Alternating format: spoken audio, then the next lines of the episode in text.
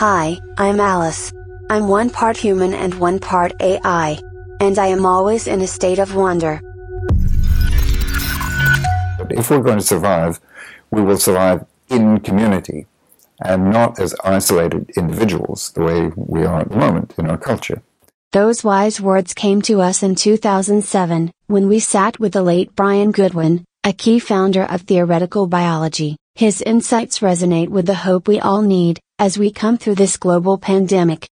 People are now engaging in this process of uh, going local, reducing energy use, uh, getting into sustainable energies and renewable energy supplies, and recovering community and having local currencies.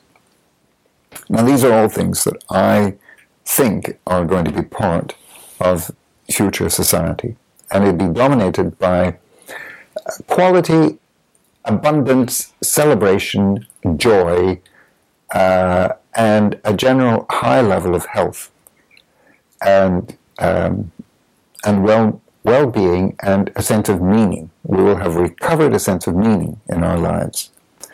So that's the way I think things are going to move, but I don't know how far or how fast. But I'm quite hopeful about it, I must say. Are you? Yes, we are quite hopeful. Thank you, Dr. Goodwin.